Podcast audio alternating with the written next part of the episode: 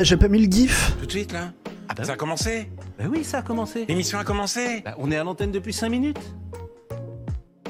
Mais. Ah bah, Excusez-moi, je ne savais pas que l'émission avait commencé. Alors.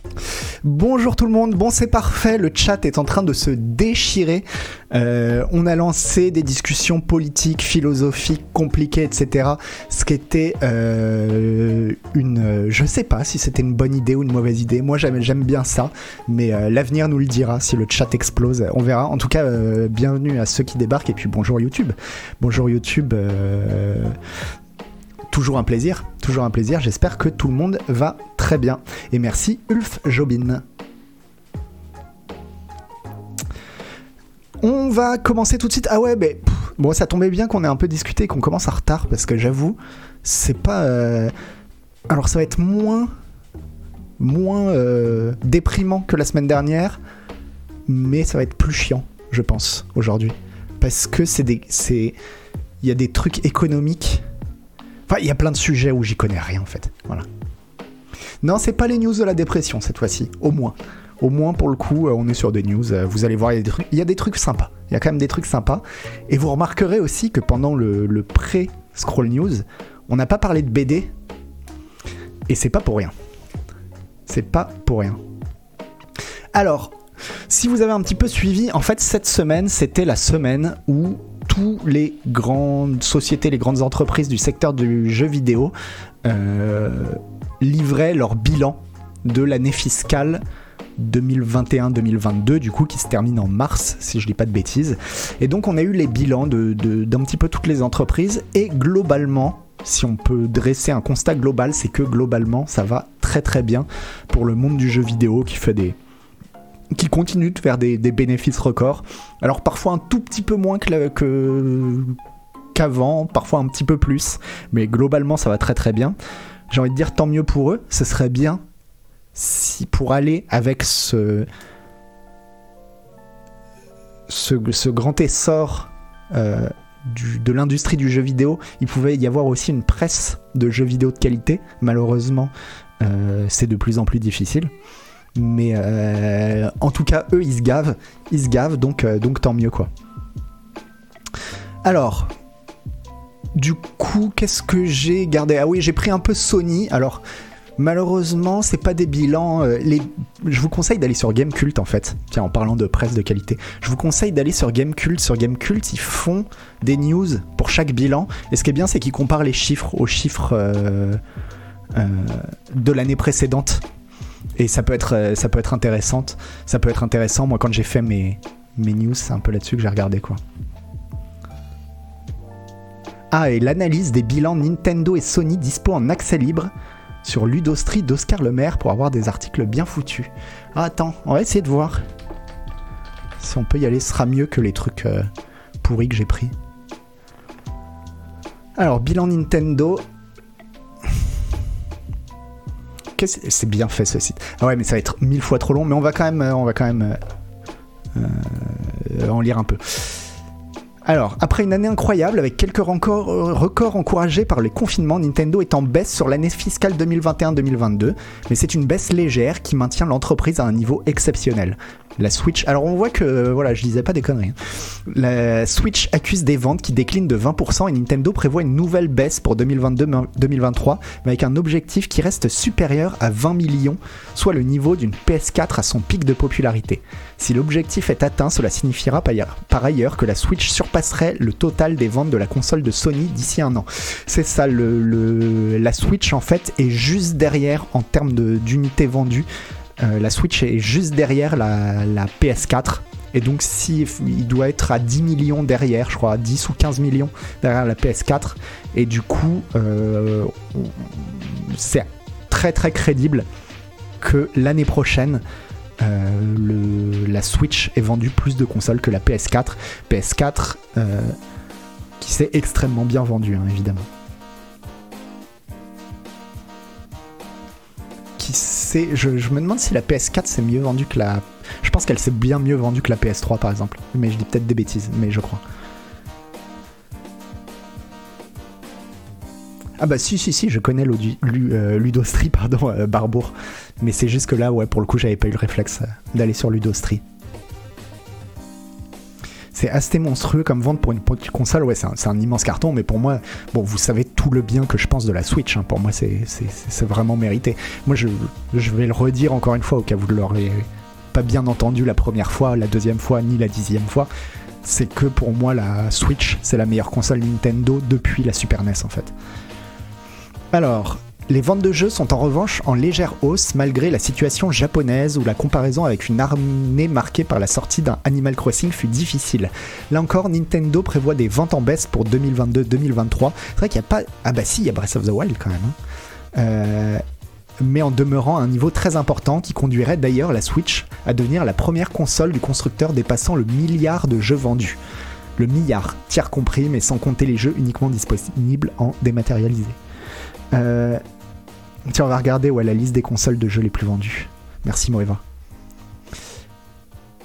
Donc c'est quand même la, la, la PlayStation 2 qui est, euh, qui est pas si loin devant. hein.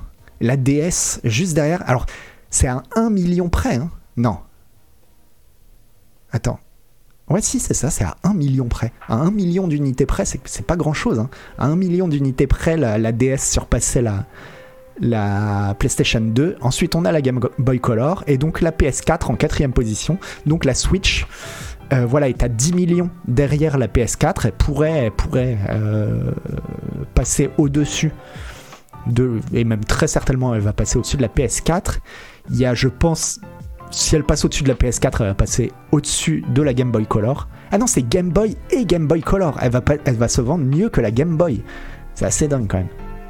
Il y a de grandes chances en tout cas. Par contre, rattraper la DS. Ah, je pensais pas que la DS, elle s'était si bien vendue en fait. J'aurais pas, pas dit que c'était la deuxième console la, plus vendue quoi. Mais ouais, par contre, atteindre les niveaux de la DS et de la, P- de la PS2, on n'y est pas encore. Ça peut être un peu chaud quoi. Merci Lupus pour le raid. La durée de vie de la Game Boy, c'était combien d'années? Euh, Je sais pas. Bah, c'est jusqu'à la DS. Ah non, c'est jusqu'à la Game Boy Advance. La Game Boy Advance, c'est 2001. Et donc, c'est de 89 à 2001, c'est 12 ans. 12 ans, la Game Boy. Le Game Boy. Non, non, la Game Boy. Je suis désolé, Demetri.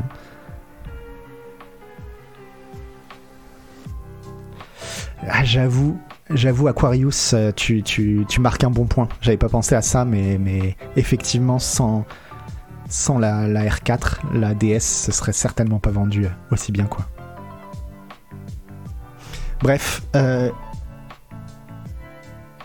Ah, mais vous voyez pas. Ah ouais. Ah oui, quand je clique comme ça, vous voyez pas. Ok, c'est pas grave. Je vois pas ce que vous voyez. Bon, c'est pas grave, vous étiez toujours sur l'article d'Oscar Le Maire. Je le saurai pour la prochaine fois.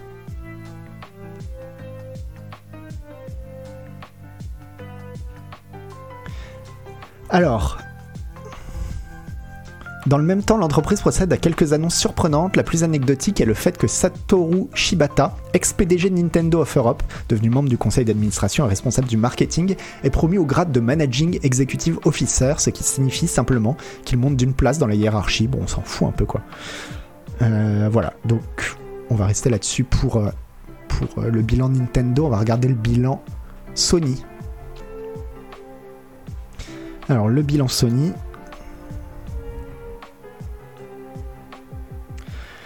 Les conséquences de la pénurie de composants, c'est une PlayStation 5 qui a beaucoup de mal à poursuivre son scénario initial de nouveaux records historiques. Alors oui, Sony ils sont déçus, ils ont vendu quand même beaucoup de PS5, mais ils sont loin en dessous de leurs prévisions. Je crois qu'ils voulaient en, livrer 14 millions et qu'ils en ont vendu genre 11 millions, un truc comme ça.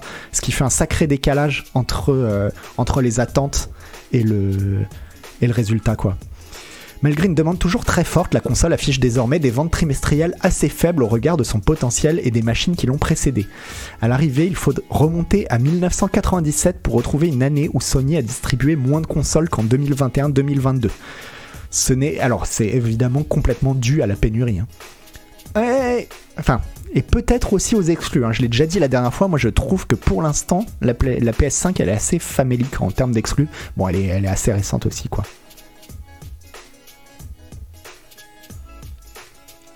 Alors qui tu dis oh les gros nuls pour te moquer. Euh, bon t'as raison, mais euh, il faut savoir que quand tu fais des prévisions à un conseil d'administration, enfin à un, panel d'actionnaires et que t'es en dessous de tes prévisions, ça peut être chaud à gérer. hein. C'est alors ça dépend comment ça a été annoncé, comment c'est fait, à quel point les, actionnaires sont, confiants ou pas, mais ça peut être vraiment un sale moment à passer. hein. Ceux qui ont joué à Yakuza 7 euh, le savent.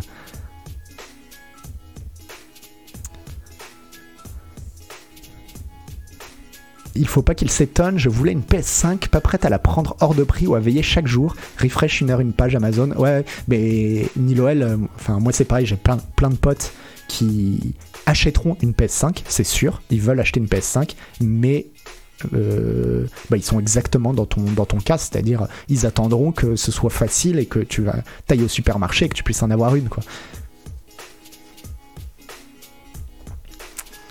Alors, euh,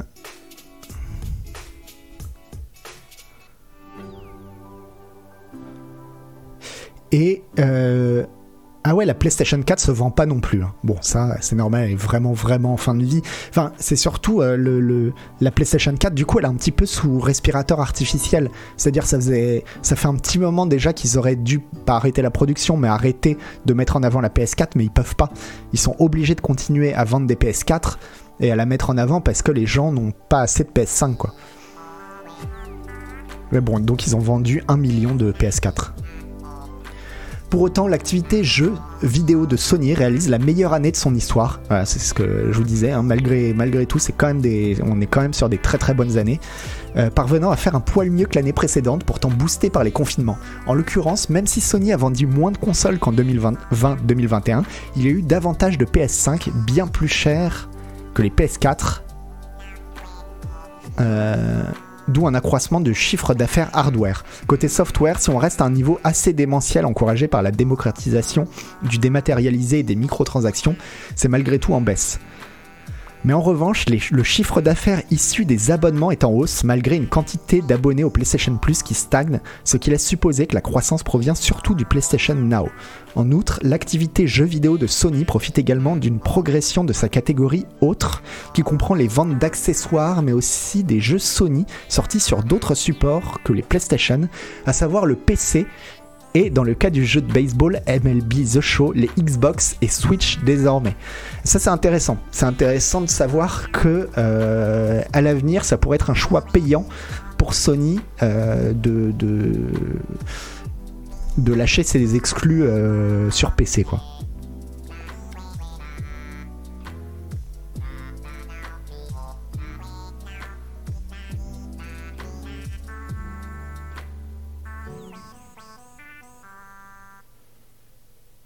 Même si elle était dispo, elle est vraiment trop moche. Perso, j'attendrais la version light.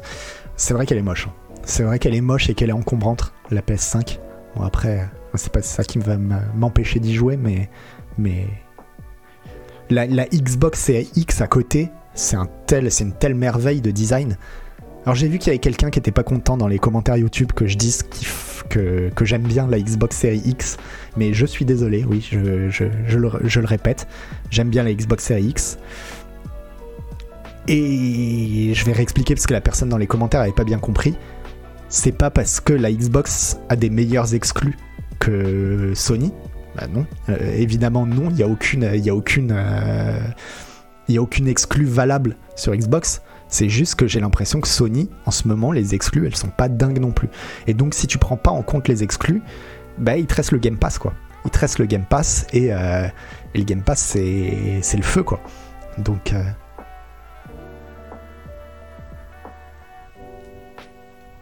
Mais euh, à voir, à voir avec les prochaines exclus de la, PlayStation, quoi.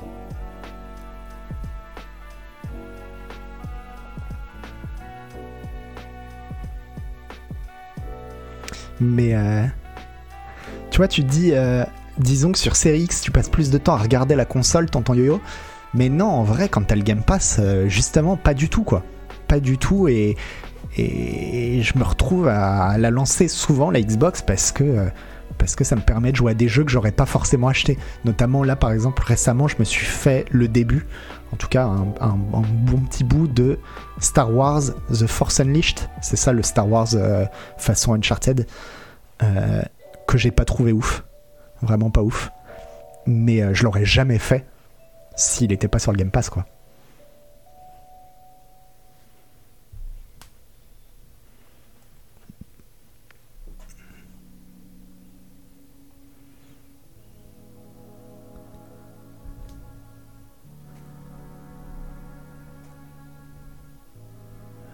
Pas les conneries que.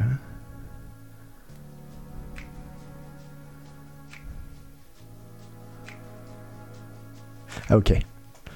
Parce que je voyais Dieu vomi pas content, hein, le modo pas content, mais non, c'est juste, c'est- rien à voir avec quelqu'un qui disait des dingueries sur le chat, c'est- c'est la guerre des consoles quoi. Donc t'aurais jamais eu la chance de jouer à un jeu bof sans le Game Pass, quel intérêt? Bah parce que ce Star Wars, je suis quand même content d'y avoir joué en fait. Je suis content pour ma culture d'y avoir joué un peu, de pouvoir dire ah oui tiens j'y ai joué un peu, je vois ce que ça donne, je vois à quoi ça ressemble, etc. Et, euh... voilà. Bref. Euh, Bon bah trop bien d'a- d'avoir utilisé euh, Ludostri. Hop. Et donc pour rester sur la euh, Switch. Je regarde s'il y a des trucs, euh, je me rappelle plus s'il y avait des trucs euh, qu'on n'aurait pas dit. Si, voilà, un top 10 des meilleures ventes de jeux Switch de tous les temps. Je pense pas que ce soit un top de, des meilleures ventes de l'année. Donc euh, Mario Kart 8 Deluxe qui est toujours, euh, au top, Animal Crossing New Horizon, Super Smash Bros Ultimate, Breath of the Wild qui arrive qu'à la quatrième place, ça me choque pas. Pokémon épée, Pokémon bouclier, Super Mario Odyssey, Super Mario Party. Et euh, bon, il n'y a pas le nouveau Pokémon, mais c'est vrai qu'il est sorti il n'y a pas longtemps.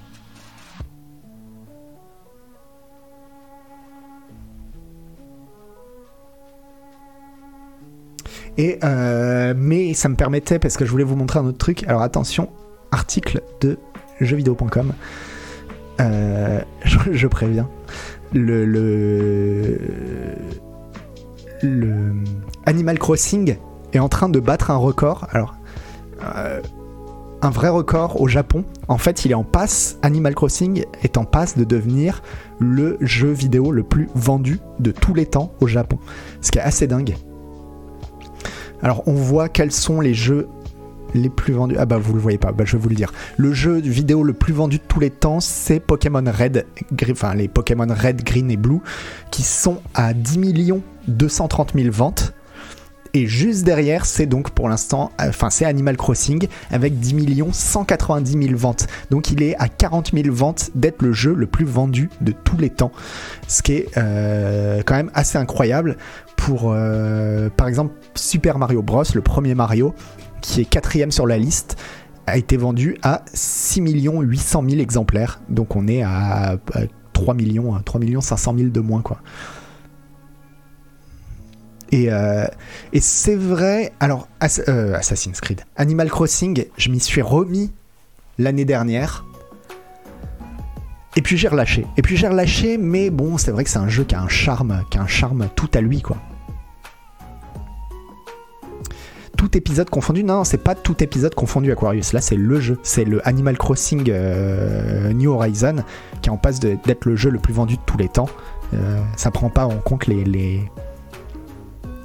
les, licences, quoi. C'est vite un peu longuet quand même. Alors Niche Automata, oui. En fait, justement, c'est un jeu. euh, Bah, j'ai plein, j'aurais plein de choses à dire sur Animal Crossing. C'est, il y a des trucs trop. C'est particulier, c'est une expérience. J'ai envie de dire que c'est une expérience. Voilà. Non, c'est. Mais euh, non, il y a un truc que j'ai compris. J'ai bien compris pourquoi ça a marché euh, pendant le confinement, en fait, à Animal Crossing. C'est parce qu'il y a un aspect avec ces petites missions à faire chaque jour qui payent de moins en moins. Il y a un côté. Je pense que ce serait un super jeu à filer à des dans des centres de dans des cures de désintoxication. Genre pour te désintoxiquer quelque chose, de quelque chose, d'une vraie addiction, euh, d'une vraie dépendance plutôt, tu, tu peux passer à, Animal Crossing, ça va te faire une transition douce vers un truc qui, qui va te rendre dépendant, mais quelques heures par jour seulement, et de manière beaucoup plus soft. C'est presque un middle game. Ouais, je suis d'accord, hein, Nietzsche Automata. Euh, ouais, voilà, je pense que c'est un super bon jeu de thérapie et il a un côté. euh, et c'est pour ça que. Ouais, pour moi, ça a marché pendant le confinement.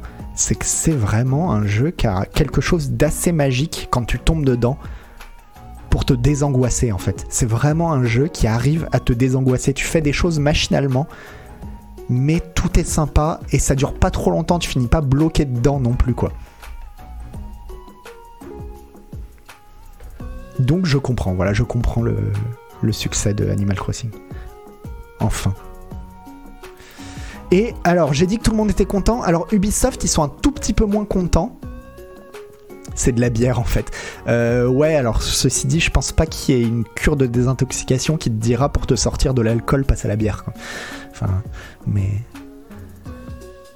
Animal Crossing Subutex, ouais, voilà le prochain, le prochain épisode.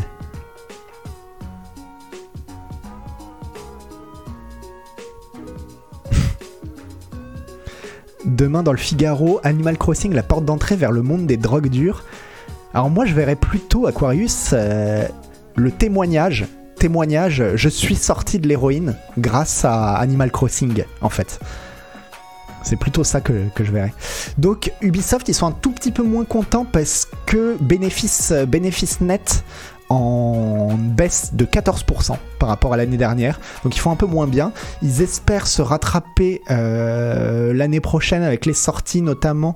Alors des Mario plus Lapin Crétin, j'y crois moyen. Avatar Frontiers of Pandora, je mettrai pas des millions dessus non plus. Skull and Bones, peut-être. En vrai, Skull and Bones, faut voir, mais ça peut, être un énorme succès, je pense. Et, euh, et la septième année de Rainbow Six, bon, c'est Rainbow Six, ça continue de, drainer. euh, Enfin, ça, marche très bien. Quoi. Le Rainbow Six Siege, il, marche très très bien. Donc, euh, in Sea of. Ouais. On verra, on verra, mais euh, disons que sur tous les jeux, Mario et Lapin Crétin, je pense que le public, en fait, ils savent très exactement combien de Mario et Lapin Crétin ils vont vendre. Ils vont en vendre autant qu'ils ont vendu de Mario et Lapin Crétin. Enfin, je pense que, à moins que ce soit raté, mais je pense que c'est un jeu qui sera absolument sans surprise du point de vue euh, marketing et du point de vue euh, vente et réussite, je pense. Encore une fois, peut-être que je me trompe, on verra. Mais euh, Skull and Bones, je pense que ça peut être la surprise. Voilà.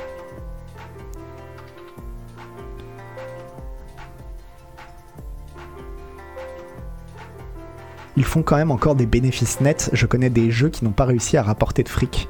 Coucou Alan Wake Remastered et Outriders. Alors je pense que je sais pas si une entreprise comme Ubisoft de la taille d'Ubisoft pourrait se permettre de ne pas faire de bénéfices en fait. Je suis pas sûr. À moins d'une catastrophe, vraiment d'un truc, d'un truc qui s'est passé horrible quoi, mais euh, et imprévisible. Mais euh, mais je pense pas que ce soit une entreprise qui puisse se permettre de pas de ne pas faire de bénéfices. Sinon, ce serait revendu dans la foulée. Enfin voilà, ce serait, ce serait la merde absolue quoi. Skull and Bones, ça serait déjà une surprise s'il sort vraiment cette année. Alors, Skull and Bones, on en entend quand même de plus en plus, on en voit de plus en plus. Ça sent quand même la sortie euh, assez prochaine. Skull and Bones, nous dit Tonton Yo-Yo, je prédis une grosse semaine démarrage suivie d'un effondrement complet et d'un passage en FTP dans l'année qui suit. Alors c'est une éventualité, vraiment ça peut carrément se passer comme ça. Ça dépendra là vraiment de la qualité du jeu, parce que l'autre scénario moi que je vois, c'est un scénario à la Assassin's Creed Valhalla. C'est-à-dire gros démarrage, et puis en fait un jeu qui va faire sa petite vie, qui va faire sa petite vie tranquille. Ce sera pas évidemment, ce sera jamais un carton, euh, ça c'est sûr à la à la à la Elden Ring ou quoi que ce soit. Mais, mais euh, si le jeu est bon, est correct, ou en tout cas est suffisamment correct, je pense qu'il peut se maintenir en vie un peu à la, à la For Honor. Voilà. For Honor, bon, maintenant qui n'existe plus, mais, mais qui, voilà, qui a fait sa petite vie, quoi.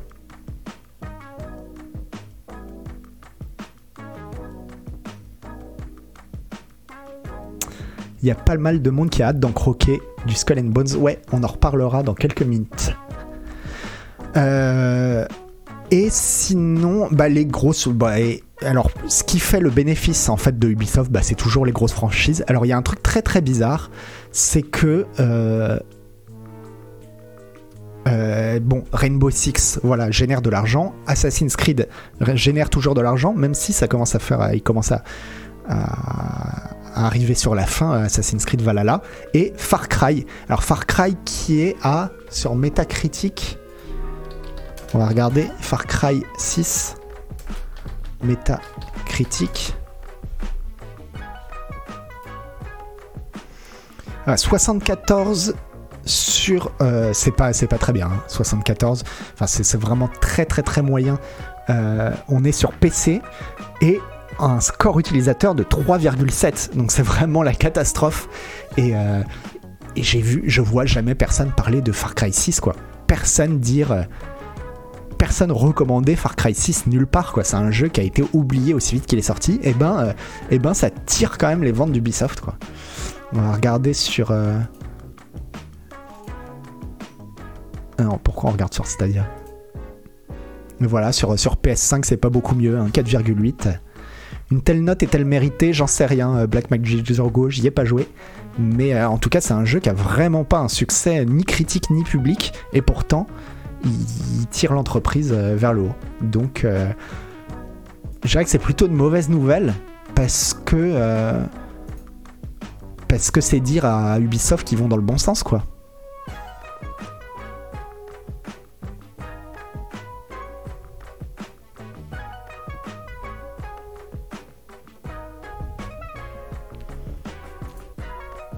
C'est vrai que sur, euh, sur euh, Canard PC, il avait une mauvaise note aussi, je crois. Euh, Far Cry 6. Je sais plus, c'était Isual qui l'avait testé, je sais plus combien il avait mis Isual.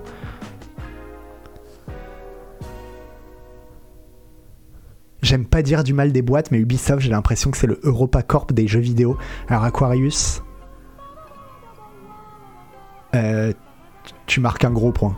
Je pense que tu marques un gros point. C'est vraiment, c'est vrai qu'il y a un côté Guillemot, Besson, même combat, quoi.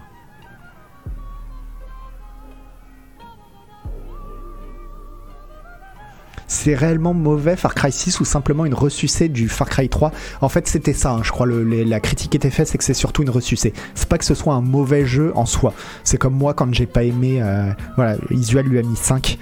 Euh, c'est comme moi quand j'ai pas aimé euh, Horizon Forbidden West. C'est pas pour dire que c'est un jeu mauvais, loin de là. C'est juste que euh, que marre de rejouer au même jeu, quoi.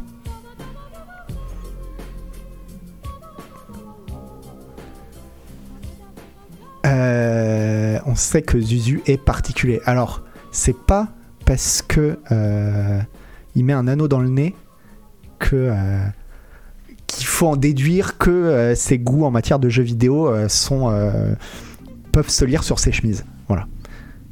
J'en dirai pas plus. Alors, qu'est-ce qu'on avait d'autre? Et les prévisions de revenus de Electronic Arts. Alors, un article traduit de Bloomberg où on n'apprend pas grand-chose.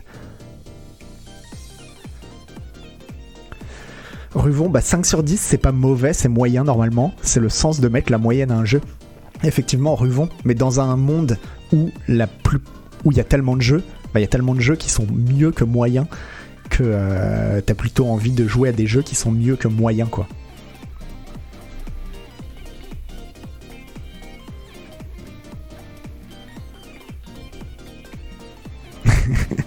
et, euh, et, tonton Yo-Yo, euh, c'est un peu vrai ce que tu dis aussi sur Horizon, Horizon 2. Alors, Electronic Arts a déclaré des revenus. Alors, ça va être euh, traduit avec le cul, hein, c'est la Google Trad. Euh, a déclaré des revenus pour le trimestre en cours qui ont manqué les estimations des analystes, alors que l'éditeur de jeux vidéo continue de ressentir les effets d'un ralentissement à l'échelle de l'industrie et du flop du jeu Battlefield de l'automne dernier. Alors c'est bizarre parce qu'il parle d'un ralentissement de l'industrie à l'échelle de l'industrie. Bon, les chiffres d'affaires de tous les gros gros du secteur, c'est qui? C'est Jason Schreier. Bon, quand même quelqu'un qui se connaît un petit peu, hein, un petit peu plus que moi. Euh, merci Zoboton. Il parle d'un ralentissement de l'industrie alors que bon, visiblement quand même tous les chiffres ont l'air de dire euh, non non l'industrie ralentit pas tant que ça quoi. Au pire, elle est pour, euh, sur certains aspects au même niveau qu'en 2020-2021, qui étaient des années absolument exceptionnelles, quoi. Ouais, un ralentissement de la croissance, voilà, c'est ça en Duril. On est sur. Euh, on est plutôt là-dessus, quoi. Et, euh, mais par contre, ouais, Electronic Arts ont été complètement plombés par Battlefield, Battlefield, Battlefield 2042, qui fait un four monumental, et pour cause.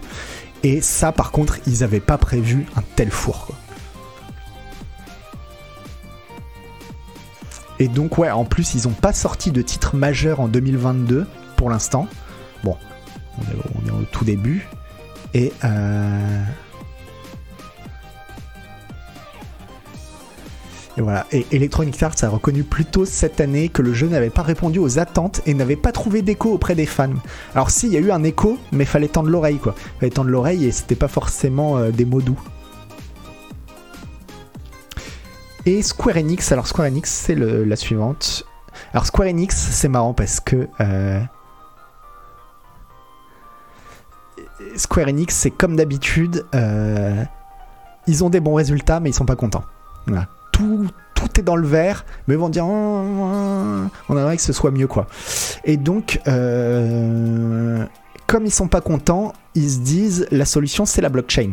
Alors il y a un truc marrant. Alors entre le rachat de ces studios occidentaux par Embracer Group et l'échec de certaines de ses dernières productions, à l'image de Babylon's Fall, on va en parler, le rapport financier de Square Enix était très attendu au tournant. Et contrairement à ce que certains pourraient penser, le groupe se porte bien et affiche des résultats en hausse par rapport à la précédente année fiscale que l'éditeur doit en grande partie à son MMO Final Fantasy XIV, ce qui me donne encore une fois, j'y ai jamais joué et j'aimerais vraiment jouer à. Enfin, faudrait que je m'y mette un jour à Final Fantasy XIV, mais bon, euh, trop peur de perdre, de perdre trop de temps en fait.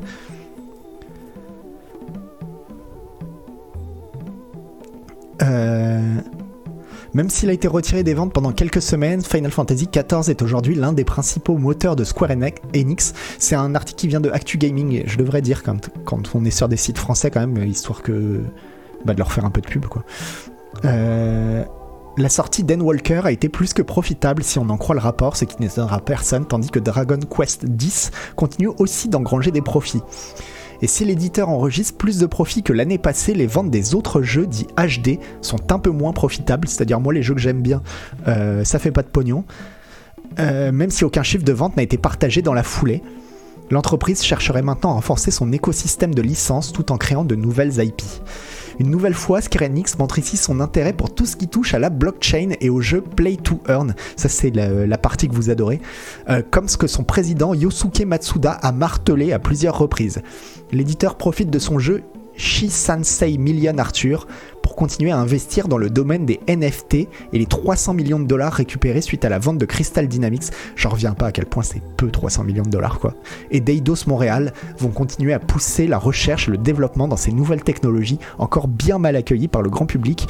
Alors ce qui me fait marrer, il y a un, un il y a un truc qui me fait marrer quand même chez Square Enix, c'est que Bon, il y a eu la grande mode des NFT, toutes les entreprises, on le sait, tout le monde est passé, y est passé, Ubisoft, euh, je sais plus qui y avait d'autres, mais bon, tout le monde, Epic, non? Ouais, enfin, je sais plus. Mais voilà. Inquiétez pas, nous aussi on s'y met, etc. Mais depuis quelques mois, tout le monde a fait machine arrière en fait. Tous les gros studios, on n'en entend plus parler, ils ont un peu rangé ça sous le tapis, ils font, ils font un peu profil bas et sans doute qu'ils attendent un petit peu que ça passe pour dire au bout d'un moment, euh, ou alors on a continué un petit peu puis finalement ça revient donc tant mieux, ou alors euh, en fait on lui a mis une balle dans la nuque et, tout, mais sans émouvoir personne. Mais Square Enix, eux, ils lâchent pas le, le steak quoi. Ils veulent absolument y croire, y croire, y croire, y croire, et ils lâcheront pas le steak tant que tant que tout le monde n'aura pas été convaincu quoi. Les NFT, vraie question, quel est l'intérêt d'avoir des titres de propriété act- euh, décentralisés qui n'existent que dans le même écosystème Aquarius, on a déjà eu plein plein plein de débats sur cette question. Euh, la réponse est personne ne sait et les gens qui ont des arguments, euh, en tout cas, peinent à convaincre ceux qui n'y croient pas, dont moi. Voilà. En général, les arguments que j'ai vus ne me convainquent pas. Et j'ai jamais vu, j'ai rarement vu quelqu'un dire je croyais pas au NFT, mais ce qu'on m'a dit m'a convaincu. Vraiment, j'ai l'impression que c'est un truc où t'es convaincu de base, et le seul chemin possible, j'ai l'impression, c'est que ou t'es convaincu de base et tu finis par ne plus être convaincu, ou alors t'es pas convaincu de base et tu le seras jamais, quoi.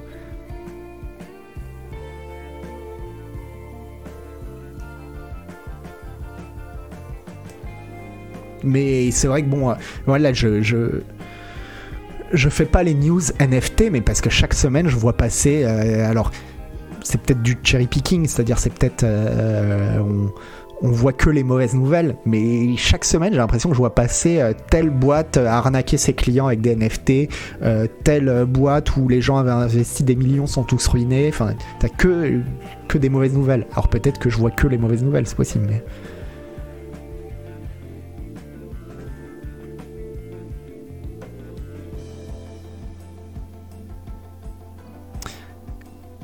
Compagnie Light, euh, il y a une grosse crise des cryptos en ce moment.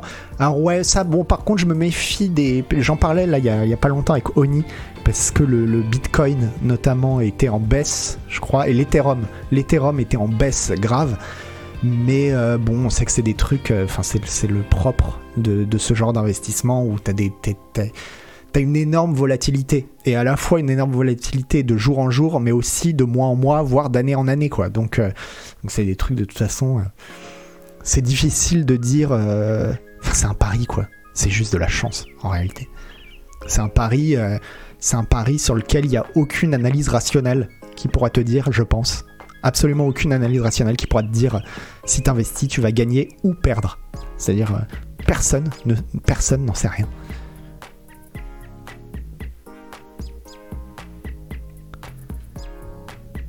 Ouais, voilà, c'est ça, Splinose. Les crises des cryptos, c'est tous les deux mois, ça s'effondre, ça repart. Mais heureusement, ça nique le, climat. Ça serait dommage que ça fasse rien de concret. hein. Il y a ça aussi, ouais. Alors, Ruvon, tu dis s'il y avait une bonne nouvelle, t'inquiète pas, on la verrait en une sur tous les sites.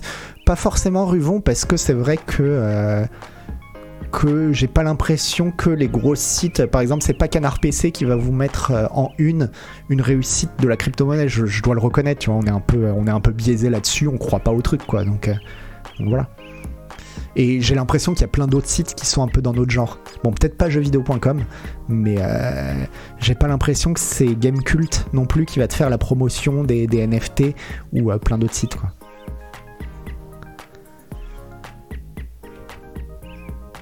Bref. Ah ouais, pourtant Oni a l'air intéressé, alors ouais, non, pas vraiment. Je me rends compte qu'il n'y a pas eu de pipeau.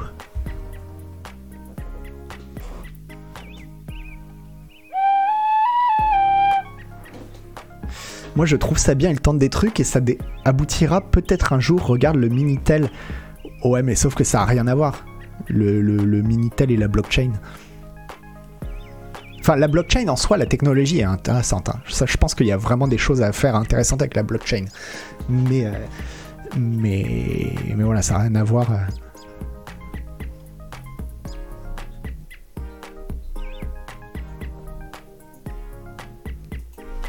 Hop, alors qu'est-ce qu'on avait là?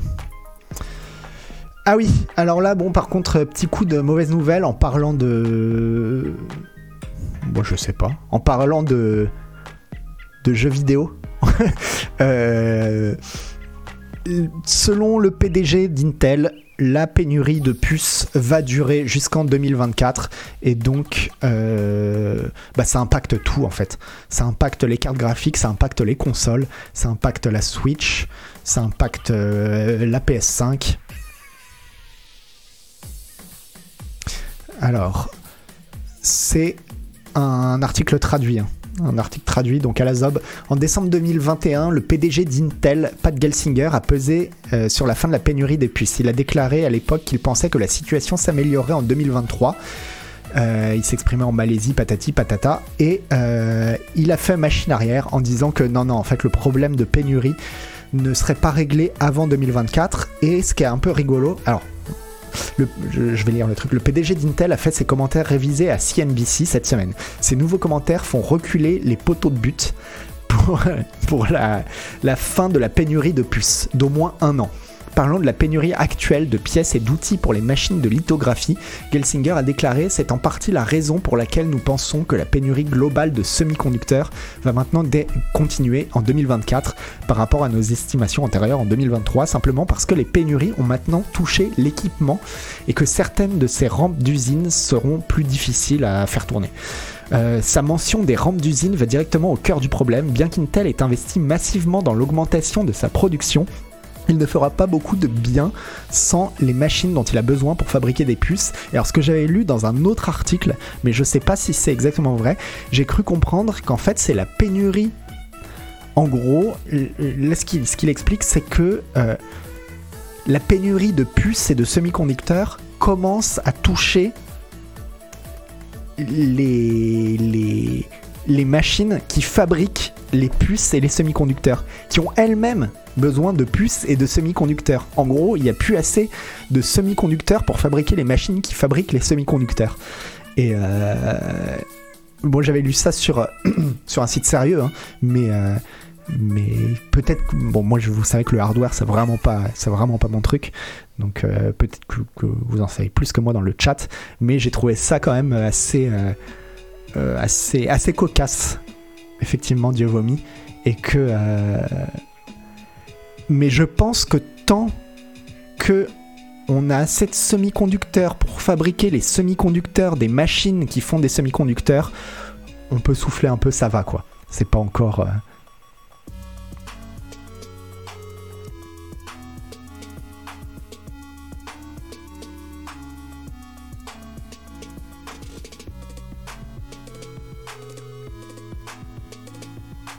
et des conducteurs de semi, ouais, des conducteurs de semi pour transporter les semi-conducteurs.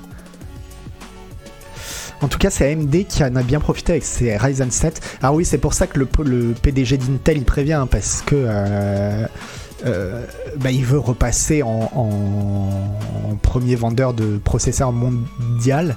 Et j'ai vu qu'ils avaient acheté une machine. Alors la machine, elle coûte 150 millions de dollars. Une machine pour graver des, des puces des circuits électroniques qui ont la taille, si j'ai bien compris, euh, de la moitié de la largeur d'un cheveu. Donc euh, autant dire tu fais pas ça à la main quoi.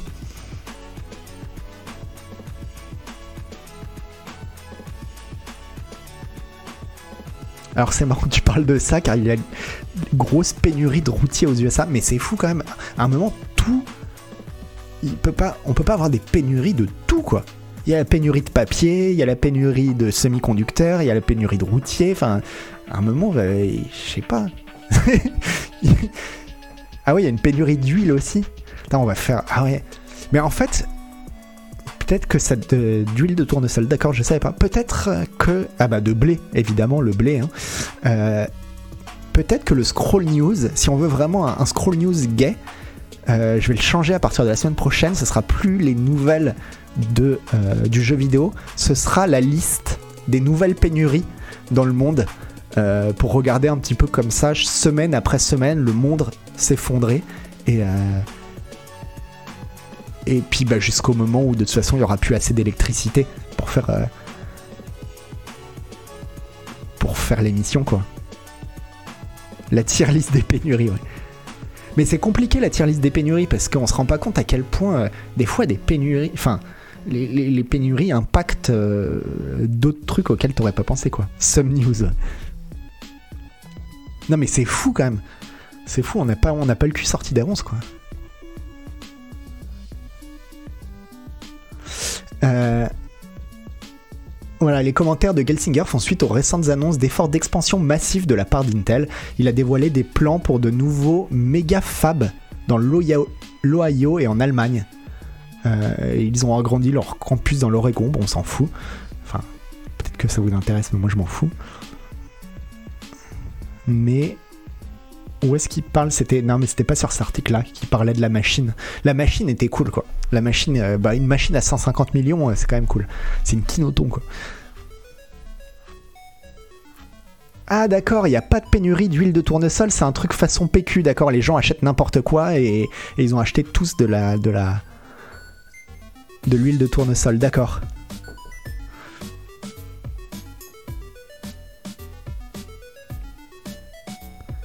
Parce que pareil, euh, ouais. Moi, je me souviens d'un pote qui s'était foutu de ma gueule euh, quand on faisait le premier confinement, quand c'était le premier confinement. Merci, Carwin.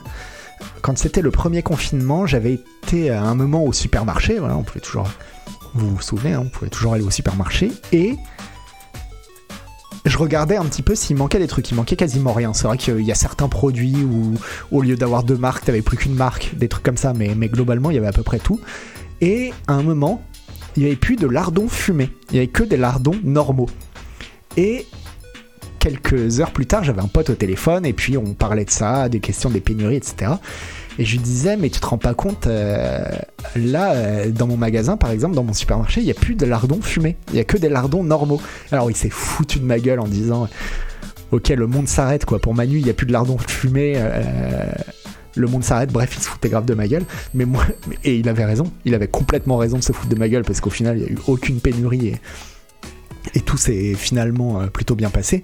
Mais parce que moi, mon idée, c'était de me dire, il n'y a plus de lardons fumés, donc les gens qui voulaient du lardon fumé achètent des lardons normaux.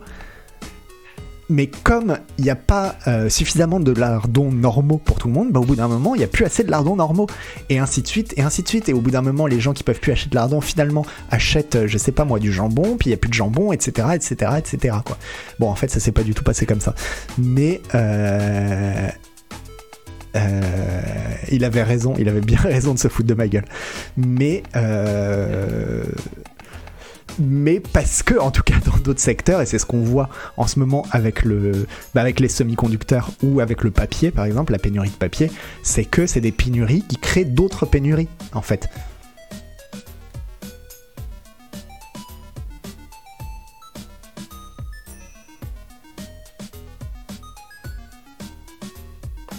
c'est vrai qu'il faudrait lancer la rumeur qu'il va y avoir une pénurie de canard PC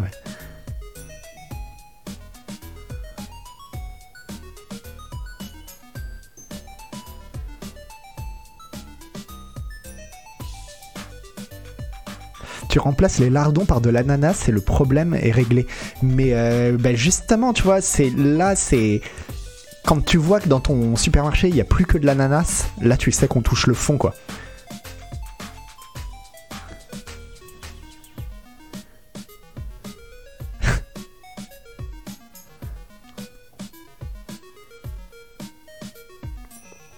Un des produits. Ah, euh, alors merci euh, Better Betrave pour faire un commentaire intéressant, parce que euh, voilà, on peut pas toujours compter sur le chat. Un des produits nécessaires pour fabriquer des GPU et des cartes graphiques est le néon. hein. Le problème, c'est que c'est un des c'est un des coproduits de grandes aciéries, notamment ukrainiennes. Les aciéristes utilisent des séparateurs d'air gigantesques pour isoler l'azote qu'ils réinjectent dans des fourneaux et au passage revendent le néon qui serait un déchet sinon. Ok. Alors j'ai compris la première phrase.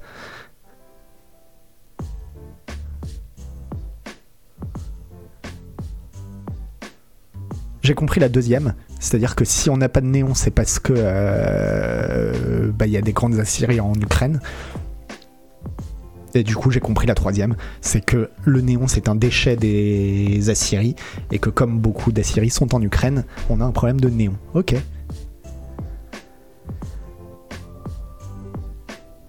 Merci Répin Total. Voilà. Et merci again again pour ce résumé. En gros, pas de néon, pas de lardon. Voilà. Ah d'accord, l'Ukraine produit 50% du néon mondial, mais ça aussi à un moment, euh, comment ça se fait que l'Ukraine euh, produit 50% de tout? Du blé, du néon euh,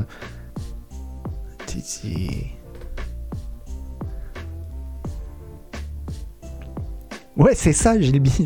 L'Ukraine, c'est la première puissance économique mondiale ou quoi? Bon, enfin, je dis ça, 50% des news, ouais. Euh, je dis ça, mais bon, euh, on ferait pas les malins si, si, euh, si la Chine nous fermait son marché, par exemple. Parce que là, là pour le coup, oui, euh, c'est. euh, on n'aurait plus rien, quoi. Et oui, le blé, je savais que. Bon, on, sait que l'Ukraine est le grenier de l'Europe.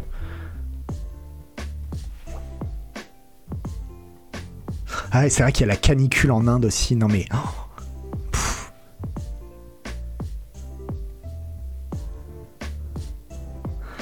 Ouais. Bah.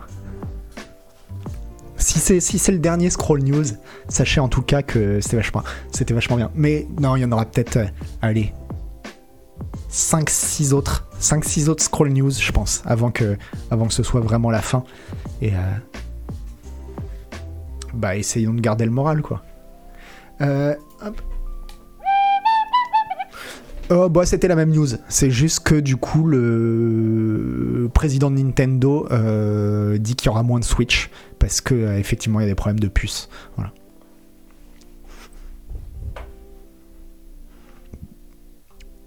Ah, celle-ci, ce- le- cette news est marrante. Sur, en fait, le RPG Babylon's Fall de Square Enix dont on parlait tout à l'heure euh, qui s'est méchamment viandé, il s'est tellement viandé que à un moment donné, il y avait plus qu'un seul joueur quand tu te connectais à, Steam, il y a un seul joueur dans le monde entier qui jouait à Babylon's Fall. Enfin, je sais pas si c'est euh, dans le monde entier ou juste les serveurs nord-américains, mais bon, bref, c'est le gros four. Et euh, donc le, site VGC a signalé le truc en se foutant un peu de la gueule du jeu. Là, il y a un mec sur, Twitter qui a dit bah en fait c'est moi. Il se trouve que ce mec-là est un est un journaliste pour un site qui s'appelle euh, ou un ouais je pense que c'est un site qui s'appelle Ginfinity d'Ashiel Wood voilà et euh, et qui a déclaré donc que Babylon Fall est un jeu imparfait mais charmant et qu'il espère convaincre ses amis de jouer avec lui euh, et je trouve ça beau. Je trouve ça beau, ce journaliste qui veut y croire, qui veut y croire jusqu'au bout. Euh, mais il a bien raison d'ailleurs, il a bien raison. Si lui il trouve le jeu sympa, euh, fais-toi plaisir, euh, Dachiel. Il n'y a pas de raison quoi.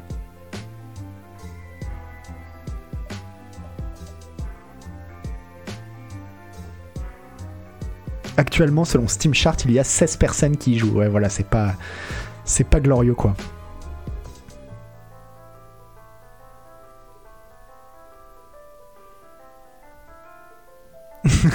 c'est le mec qui reste sur la piste de danse à 6h du mat tout seul sans musique, c'est exactement ça, euh, Niche Automata. Et qui se dit non, mais les gens ils vont revenir quoi. Je suis sûr, euh, ils sont pas partis se coucher quand même, ils seraient pas partis se coucher sans me le dire quoi. Et, euh, et du coup, il raconte, après il a un peu euh, raconté son expérience. Alors il y a ce véritable charme d'outsider dans toute cette expérience. C'est un jeu Platinum bien sûr et j'ai toujours été un grand fan de leur travail. Dans Babylon's Fall, vous pouvez voir beaucoup de leurs caractéristiques. Euh, le combat est en fait très amusant lorsque vous vous y familiarisez et qu'il y a beaucoup de y a beaucoup de profondeur pour expérimenter différentes constructions. Euh, Wood a déclaré que dans la nuit du 3 mai, dans laquelle Babylon's Fall n'a vu qu'un seul joueur simultané, lui, il s'était connecté un peu avant de se coucher pour vérifier des trucs. Euh, et euh, et il raconte après. C'était marrant. En ce qui concerne ce que c'est que d'être l'une des rares personnes qui joue encore, vous ne le remarquez pas vraiment à moins d'être en dehors des missions, a déclaré Wood. Les missions se déroulent toutes dans de petites zones autonomes, mais là, mais il y a un sentiment indéniable d'étrangeté qui erre dans le monde des hubs. C'est immense et désert. Juste au moment du lancement du jeu, vous voyez, le joueur, vous voyez un joueur étrange vaquer à ses, ses occupations chez le marchand ou quoi que ce soit, mais la plupart du temps maintenant, c'est juste une ville fantôme totale. Il peut être amusant de se promener, mais l'échelle rend le manque de joueurs encore plus évident.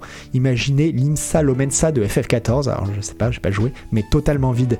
Et ça, alors Hélène Ripley avait fait un article, je crois, sur les explorateurs des, MMO euh, tombés en désuétude, qui se baladent comme ça dans des, dans des, dans des mondes complètement vides. Et c'est vrai qu'il y a un charme. Il y a un charme de, c'est presque de l'urbex en fait. C'est c'est de la. Je sais pas comment ça. Si ça a un nom, cette pratique. Et Koub, tu fais bien de le rappeler, oui, les news en général, les news que je trouve, je vais les chercher sur le forum, hein, dont celle-ci. Donc si vous avez envie de votre dose quotidienne de news et avec beaucoup, beaucoup plus de matière, allez sur le forum de Canard PC. Il y a notamment Koub qui fait une veille euh, très impressionnante. Et puis. euh, et puis euh, d'autres personnes de Dystopic aussi, du site internet Dystopic. Donc vraiment, euh, allez voir. J'ai fait de l'urbex sur Lord of the Ring Online, très marrant comme sentiment. Ouais, vraiment, ça doit être marrant. Après, je crois que j'ai jamais joué à un seul MMO de ma vie. Donc, euh, j'ai- pas pu. C'est un peu comme faire du tourisme à Pripyat, quoi. Alors, en ce moment. Il vaut mieux pas, mais je sais que Pripyat, en fait, c'était devenu, euh, avant la, guerre en Ukraine, c'était devenu une, zone assez touristique, en fait. Il y a plein plein de gens qui vont à Pripyat, quoi.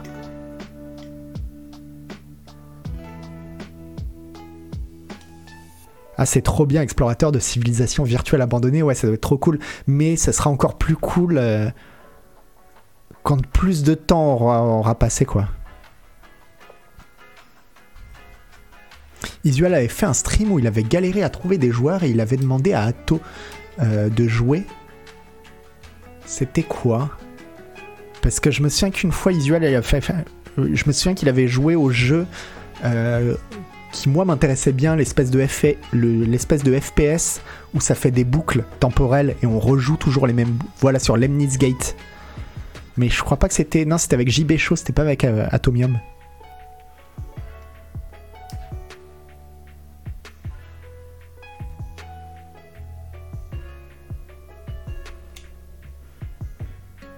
Aller à Pripyat pour se faire irradier. Alors euh, non, je crois que tu peux pas pénétrer justement dans les, zones vraiment radioactives, enfin où il y a un vrai danger. Mais par contre, euh, il y a plein de y a plein de gens qui qui, se baladent aux alentours.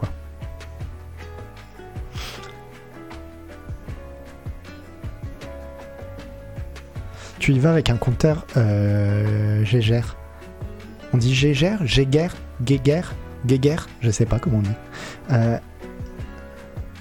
mais euh, non, mais je crois qu'il y a, c'est même, euh, t'as des, t'as des tours, t'as des tours, euh, c'est un, c'est un, une vraie, un vrai truc touristique quoi. Gégère.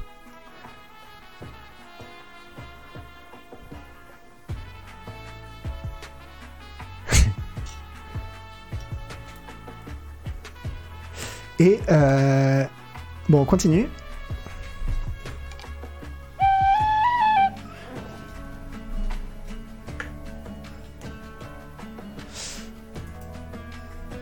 Euh, Alors, ah non, on va commencer. Ouais, bon voilà, il y a eu des leaks sur le Silent Hill, mais c'était avant qu'il y ait euh, des informations officielles aujourd'hui que j'avais pris ça. Bon, les leaks, c'était euh, des images, des images qui ont été immédiatement supprimées. Est-ce que vous allez les voir? Ouais, voilà, vous les voyez pas très bien, mais. Ah merde. Ouais, vous pouvez pas les voir mieux que ça. Hmm. Si je fais comme ça.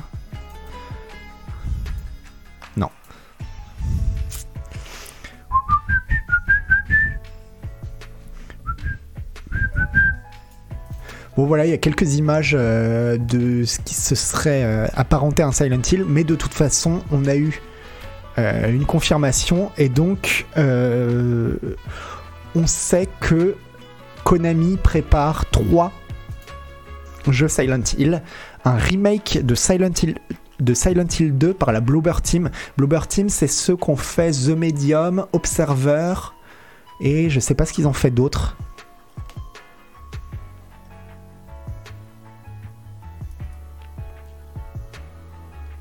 Et euh, Layers of Fear, ouais, voilà, Layers of Fear. Et je suis personnellement, alors j'ai vu qu'il y avait des gens qui étaient pas hyper, euh, hyper enthousiastes à l'idée que Blobber Team fasse ça. Moi, je le suis, mais je suis sur chaud parce que Blobber Team, j'avais écrit un article sur Blobber Team. Je pense que c'est vraiment un studio qui a, qui a vraiment quelque chose à faire parce qu'ils ont un sens esthétique euh, qui est absolument démentiel. Il y a vraiment quelque chose. Ce qui leur manque, c'est du gameplay, c'est du game design. Et euh, bah là, ils partent sur un projet avec déjà un jeu qui a déjà un game design euh, réussi à la base et avec Konami derrière. Je pense que Konami, ils vont pas les, leur donnent pas complètement carte blanche. Ils vont regarder ce qu'ils font. Et donc, euh, je pense que ça peut être vraiment, vraiment l'occasion pour Blobber Team, qui est un studio polonais, de faire quelque chose qui colle parfaitement. Putain, le remake du 2, ils ont pas intérêt à le gâcher, c'est subtil et précis. Ouais, Bria mais euh, justement, c'est là aussi où je trouve que c'est bien de le filer à un studio qui a une identité très très forte. Parce qu'on risque de se retrouver avec pas un réel. euh, bah, pas avec un remaster, mais avec un remake, vraiment. Avec un vrai remake, c'est-à-dire, c'est pas Silent Hill 2 refait, c'est le Silent Hill 2 de Bloober Team. Et je pense que c'est ce que tu peux faire de mieux quand tu quand tu t'attaques à un chef-d'œuvre.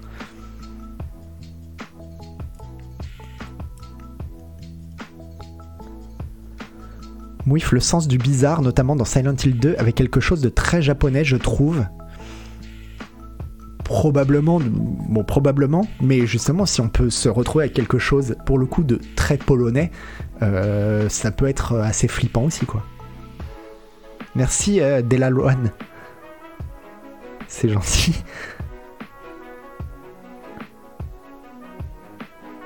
J'aurais largement préféré que ce soit Frictional Games. Alors, ils ont fait quoi, Frictional Games? Je vois pas ce qu'ils ont fait.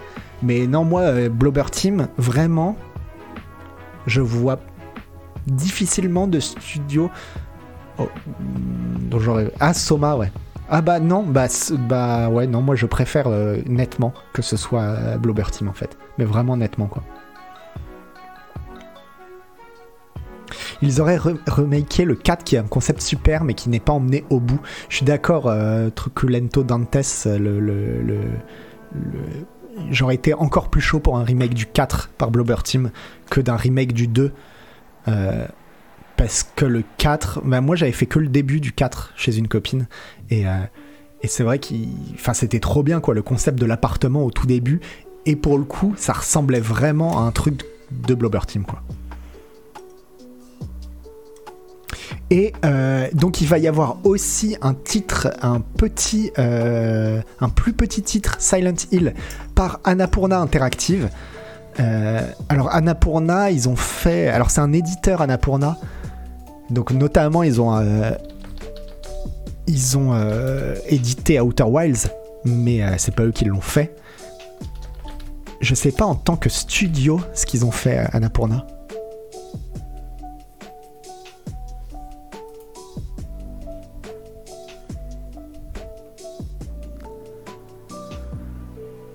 Parce que ça, c'est les jeux édités.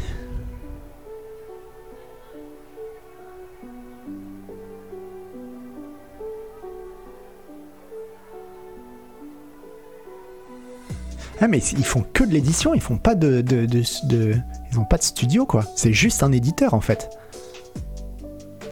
Du coup, va bien falloir le filer à un studio en réalité. C'est un peu bizarre de, dire euh, on a refilé le euh, un jeu, euh, un plus petit jeu à Annapurna. Parce que si c'est les gens qui ont fait euh, 12 Minutes qui le font, c'est pas la même chose que si c'est les gens qui ont fait Outer Wilds. Bon, même si euh, ce sera jamais une équipe euh, comme Mobius qui a fait Outer Wilds ou euh, les gens qui ont fait Kentucky Route Zero qui risquent de faire Silent Hill. Je sais pas à qui ils pourraient filer ça, quoi. Bon, ils trouveront. Mais en tout cas, bon, bah Annapurna, ils ont quand même une belle, ils ont un beau palmarès, quoi. Bon, Flower, What Remains of Edith Finch, Gorogoa, qui était trop bien, Gone Home, Telling Lies, c'est eux qui avaient édité Telling Lies. Ça, c'est vrai qu'ils ont un, parcours presque sans faute. hein. Y a pas, tout n'est pas parfait. Il y a des trucs du genre euh, euh, maquette qui était pas ouf non plus. Euh, c'est eux qui éditent Stray aussi. Qu'est-ce que j'espère que ça va être bien Stray.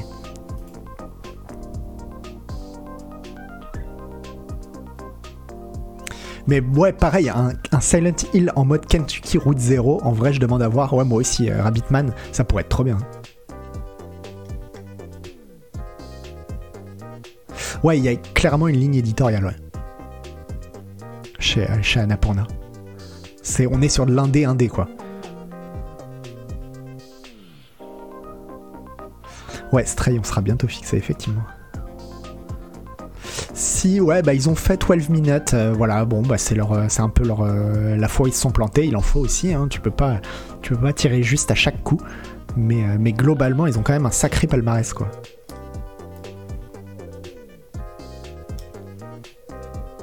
Et donc, et donc un Silent Hill, en fait, je vais vous dire, et donc pour continuer l'info, euh, et il va y avoir aussi un nouveau Silent Hill euh, de la branche principale, euh, voilà, développé par Konami ou je sais pas comment ça va se passer, mais mais en tout cas, je peux vous dire que sur les trois projets annoncés, moi, ce qui me, je, ce qui m'excite le plus, c'est pas le nouveau Silent Hill, clairement pas.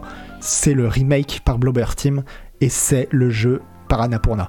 C'est vraiment les projets annexes. J'aime bien le fait sur des, licences fortes comme ça, de laisser un peu euh, des studios plus indépendants dire euh, amusez-vous, apportez votre propre vision. Et l'impression que j'ai, c'est que s'ils le donnent à Blobber Team et à Annapurna, c'est qu'ils sont prêts, Konami, à, à laisser la licence euh, vraiment évoluer, quoi. Évoluer radicalement. Merci Tetelo 1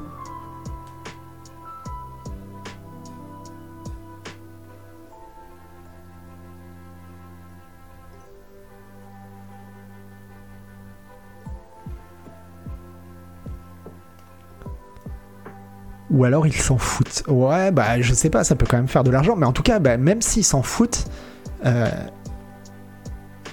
voilà, je trouve ça mieux de filer ça à des, gens qui ont une vraie vision artistique que de filer ça à des tâcherons qui vont juste euh, essayer de te faire un jeu d'action euh, comme voilà qui, qui, fonctionne, comme ça a pu être fait à un moment donné par, pour Resident Evil ou pour Dead Space. Voilà, je pense que le, pire exemple dans ces trucs-là, c'est Dead Space en fait. Et, c'est facile, c'est facile d'avoir une licence comme Dead Space ou comme Silent Hill et de dire on va en faire un jeu facile, on va en faire un jeu euh, qui va se vendre parce qu'on va mettre des flingues, on va mettre des trucs, etc. Je suis bien content de la direction euh, prennent. C'est quoi ton top 5 jeux d'horreur? Alors j'ai pas vraiment de top 5 parce que moi je suis pas. Euh, c'est vrai que je suis pas spécialiste du tout des jeux d'horreur quoi. Non pas que j'aime pas, mais. Euh, et donc, euh, bah, moi c'est des Resident Evil. Hein. Resident Evil 1, 2, 4, 7. Ça fait déjà 4. le, le, le Observer qu'on avait fait ensemble, j'avais bien aimé. Qu'est-ce que j'avais fait aussi comme. Euh, ah bah Silent Hill. Alors non, le Silent Hill, j'en ai jamais fini aucun. J'avais pas mal joué à Silent Hill 2, mais je l'avais pas fini. Donc. Euh,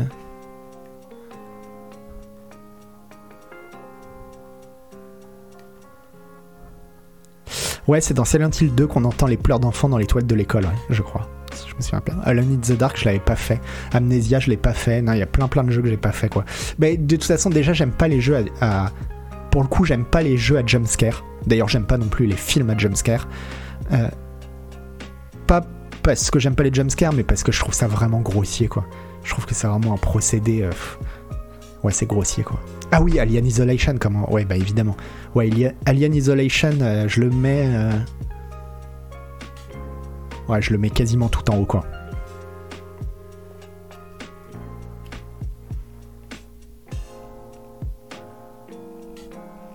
Ah non, c'est dans le 1 les pleurs Ok. Bluebird Team, c'est beaucoup ça, je trouve. Alors, c'est vrai qu'il y a des jumpscares dans, dans, dans, chez Bluebird Team, mais par contre, euh, il y a autre chose. Il y a autre chose, il y a une ambiance qui est quand même. et une direction artistique. Moi, c'est si j'ai aimé The Observer, si je m'en souviens, c'est pas du tout parce que ça fait peur ou parce que c'est parce que j'ai trouvé que l'aspect esthétique du titre était dingue, vraiment dingue.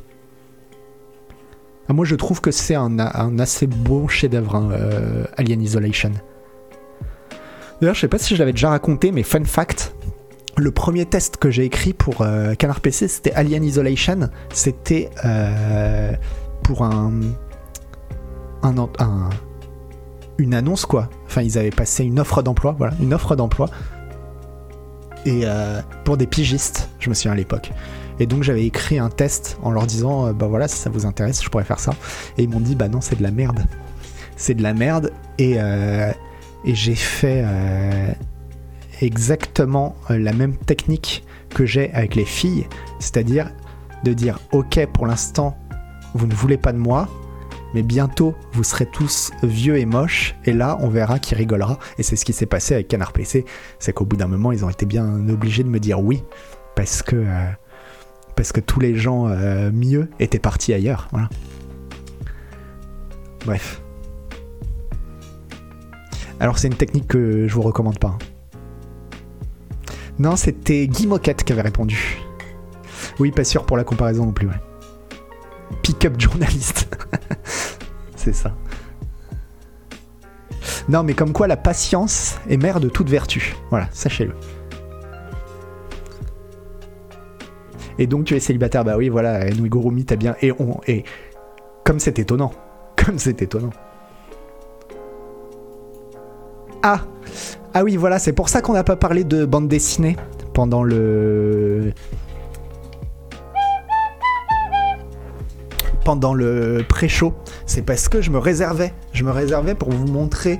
Or, c'est juste une. euh, C'est un prétexte. hein. C'est un prétexte. Il y a quelqu'un qui s'est amusé à faire les poches, des pochettes de jeux récents façon euh, comics des années 50. Ouais, des années 50 on va dire, euh, notamment la période de la grande période de EC Comics.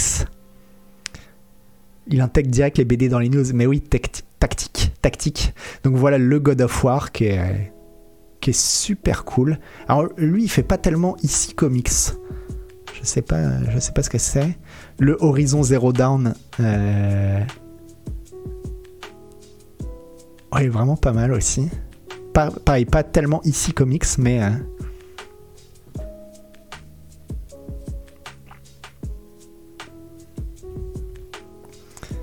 Ah, le Medieval, ouais. Oui, marrant le Medieval. Ah voilà, le Metal Gear Solid, on est là beaucoup plus sur du IC Comics avec les, petits euh, les personnages, euh, les hôtes sur le côté, euh, sur le côté gauche.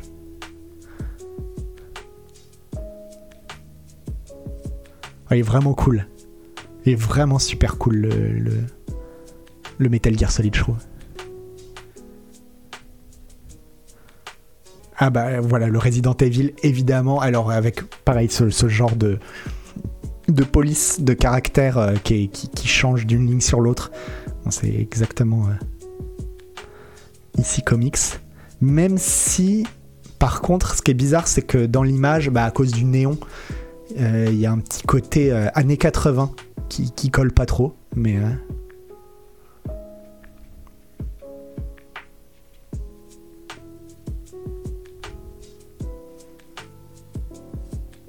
Ouais, le Resident Evil 3 est cool. Il fait plus. euh, Ah, celui-ci. Ah, celui-ci est trop trop bien. Le Resident Evil 4 est trop bien. Entrez dans le village si vous l'osez, ouais, c'est parfait.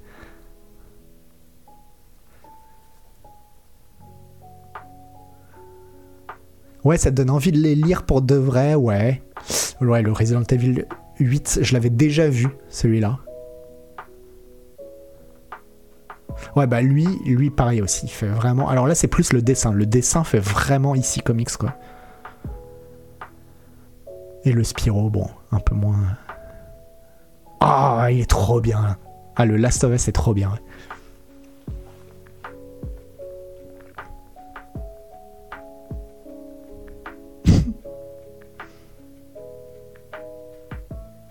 ouais. Le, le 1 est mieux que le 2. ouais.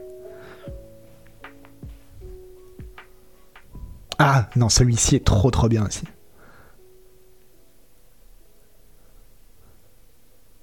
Enfin voilà, un bel hommage, euh, un bel hommage aux comics. euh.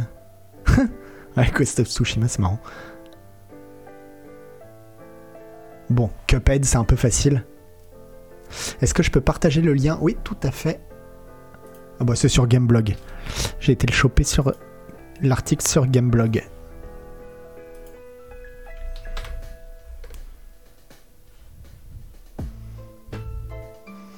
Crash Team Racing, Crash Bandicoot, ok, bon. Et euh, bon voilà, bon, c'était juste pour vous montrer parce que c'est rigolo et pour vous dire aussi ce que j'ai acheté donc en BD euh, cette semaine. Parce que chaque semaine je dis que j'arrête d'acheter des BD mais j'arrête pas.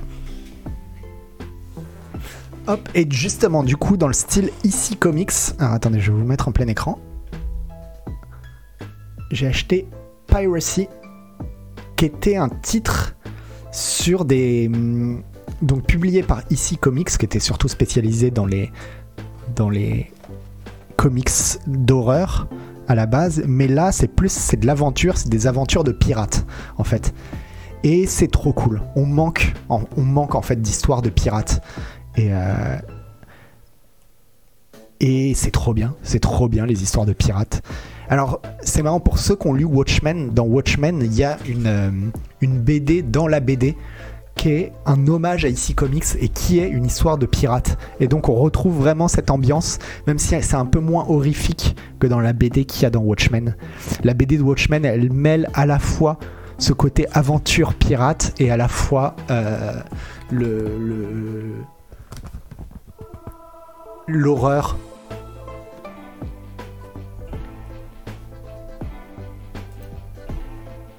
Attendez, vous m'entendez toujours? Mais vous ne pouvez plus me voir.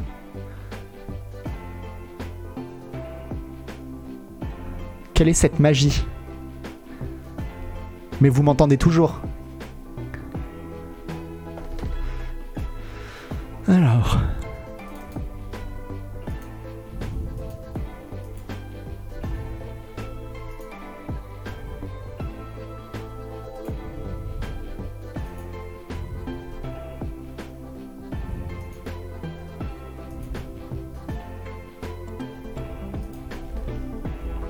Bizarre. Trop bizarre. euh, C'est Nvidia Broadcast qui tout d'un coup a décidé que non, moi j'arrête quoi. Moi j'arrête. Donc. euh, attendez, j'essaye de vous le mettre. euh. Ah mais c'est peut-être pour ça, c'est parce que je le fais chier en fait avec ma BD. D'ailleurs, ça tombe bien. Alors attendez. Puisque c'est comme ça, Nvidia Broadcast, bouge pas. Bouge pas, je vais te couper le sifflet. Paf Voilà. Alors, eh, eh oui, désolé, la magie. euh, je ruine toute la magie. En fait, je suis dans un véritable appartement. Hop, voilà, pour que vous puissiez voir un peu mieux. euh, ici, comics. C'est toujours incroyable de savoir que ça a été dessiné. Alors, ça, pour le coup, c'est en 1954. Et alors, la qualité des dessins. euh, c'est incroyable. Regardez-moi ça. Hop Il est où?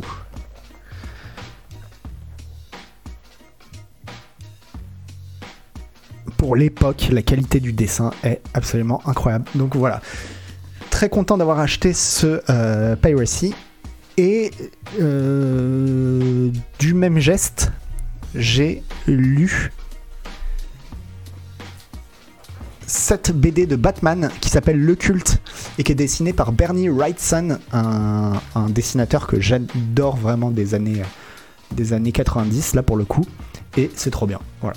Donc si jamais vous avez l'occasion, je vous conseille Batman le culte. C'est vraiment dans la veine des Batman de Frank Miller, en fait. Voilà. Comme ça, on a fait la petite section euh, bande dessinée. Zut. Hop, je vais remettre le Nvidia Broadcast. Paf. Jim Lee for the win. Alors moi, je suis pas d'accord. ouais, justement, moi, j'aime pas Jim Lee en fait. Enfin, j'aime pas. Je trouve ça vulgaire. Voilà. Je suis désolé, c'est ultra snob de dire ça, mais euh, mais ouais.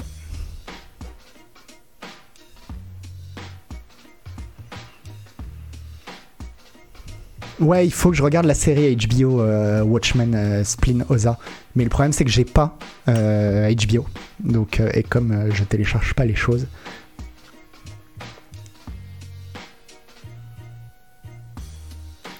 Et voilà, t'as bien vu, bien vu euh, Zentrodier.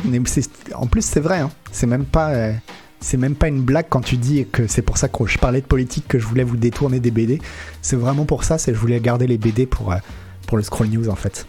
Et on se termine comme d'habitude. Alors attendez, j'enlève la zik parce qu'on va regarder. On va regarder un petit trailer comme d'habitude. Ouais, c'est vrai que je pourrais prendre qu'un seul mois HBO. Et... Mais si je le prends qu'un mois, euh, ça va m'obliger à rusher. Et bien vu, bien vu Moeva. C'est bien euh, Salt and Sacrifice qu'on va regarder. Alors, que je le retrouve. Il est là.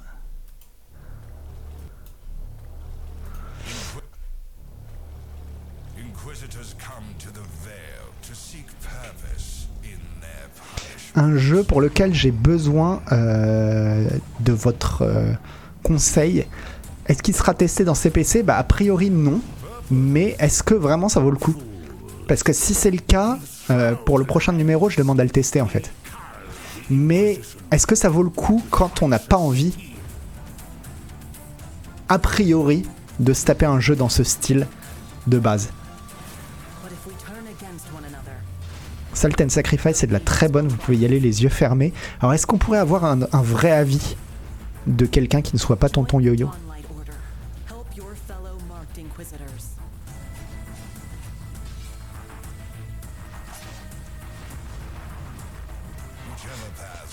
Ouais, c'est ça, moi, euh, Fabos, c'est pour ça que je voulais pas y aller à la base, ça sent le vu et revu. J'avais un peu peur de ça, quoi.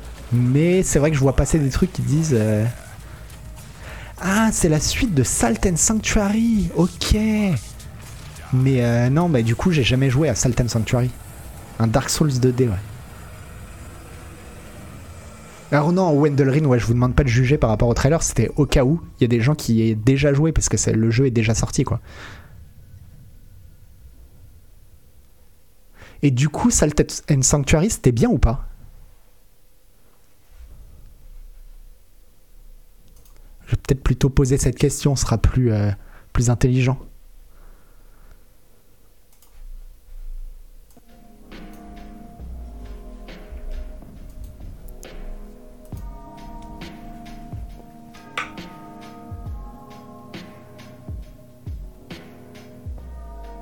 Quelqu'un teste Dolmen à Canard PC, c'est pas, euh, je sais pas pour l'instant. Pour l'instant, c'est pas prévu, mais on n'a pas encore fait la réunion des prochains tests, donc. euh.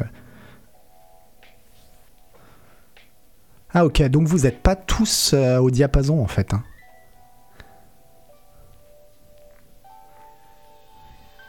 Un des rares Souls-like 2D vraiment réussi. Ouais, moi j'en avais plusieurs hein, que j'avais bien aimé, des Souls-like euh, bien réussis. Il y avait le truc espagnol là qui était vachement bien. Euh, en pixel art incroyable. Blasphemous. Blasphemous qui était dingue. Et il y en avait un autre que j'avais fait tout en noir et blanc. que j'avais bien aimé aussi. C'était un de mes premiers tests chez Canard PC. Comment il s'appelait Ah, C'est un truc genre euh, banished, tarnished, euh, euh, punished. Un truc comme ça.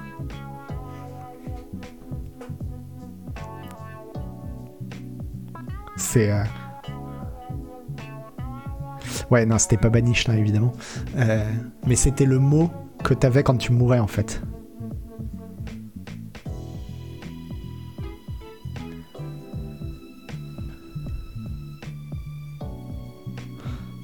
Blasphemous, c'était un Metroidvania, pas grand chose de Dark Souls dedans. Ouais, non, c'est, mais il y avait la, c'était punitif, c'était dur comme un, Dark Souls quoi.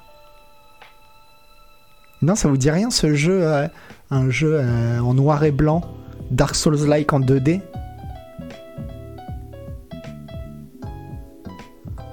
Wasted Itched Non. Ah Parce qu'il avait. Il... Sinner, non. C'était pas Sinner. Euh, Comment je pourrais le retrouver Je sais même pas. Hollow Knight. Bah non, pas Hollow Knight. Quelle année 2018. 2018, puisque c'était ma première année chez Canard PC.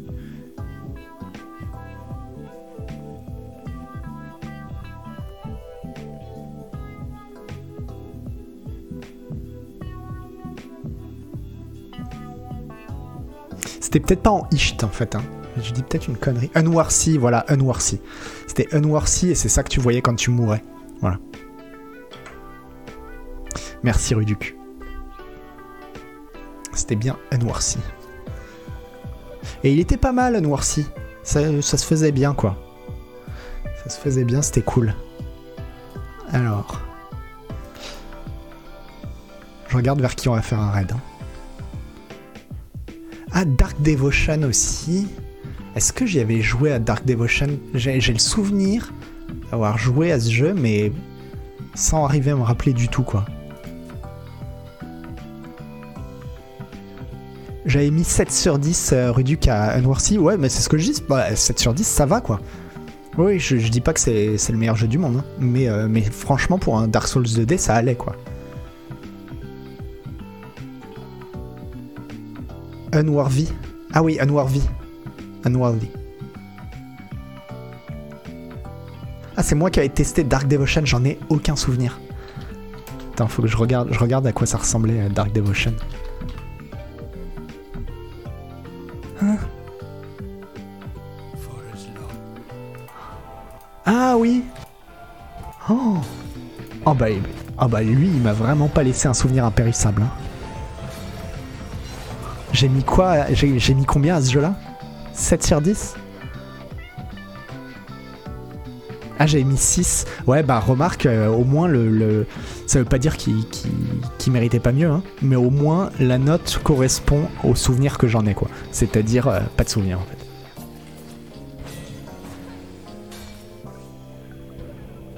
Salt and Sanctuary. Il a pas volé son 6, ouais. Salt and. Comme quoi, hein, la, rumeur comme quoi je mets que des bonnes notes. euh,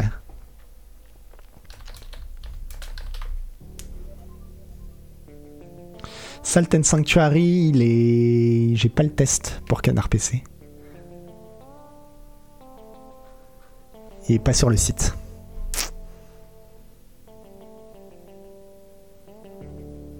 Que des bonnes notes si c'est japonais, n'importe quoi. Je suis sûr. Attendez, on va regarder. Je vous laisserai pas. euh, Je vais regarder. Je vous laisserai.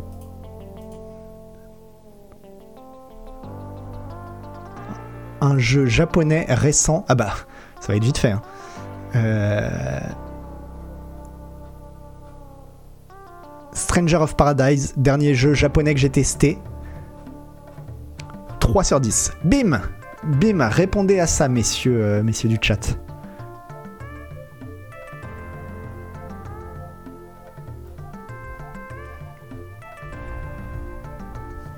Je regarde s'il y a d'autres jeux japonais que j'ai testés.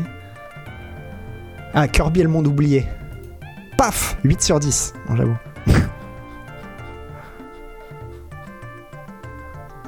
Mais il est bien aussi Kirby.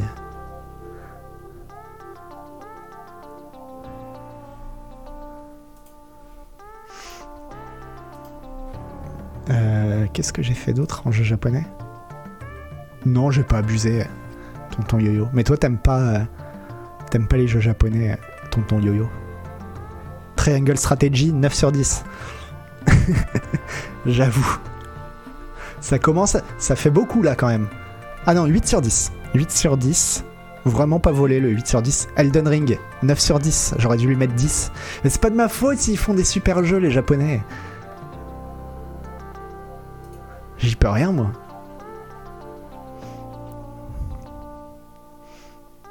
J'avoue, peut-être que je mets des bonnes notes aux jeux japonais.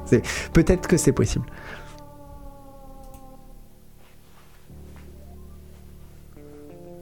Mais oui, je choisis mes tests, du coup, c'est une conséquence.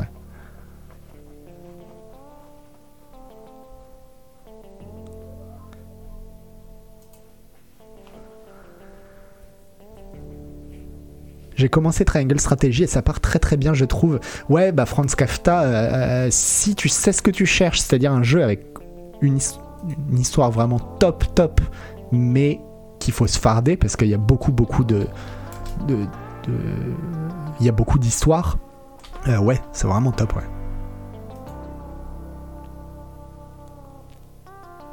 Merci que Pipou.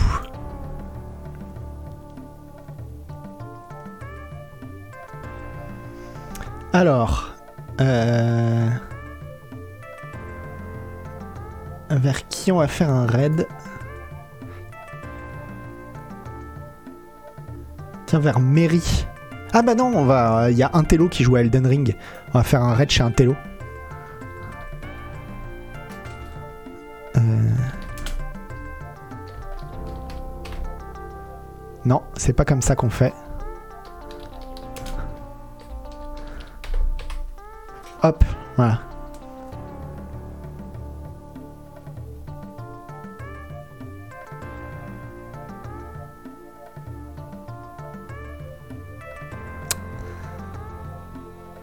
Et, euh, ben en tout cas, merci d'avoir suivi.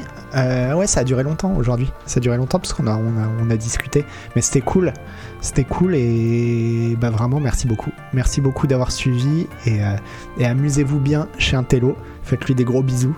Et, euh, et moi je vais manger. Je vais manger. Bis bis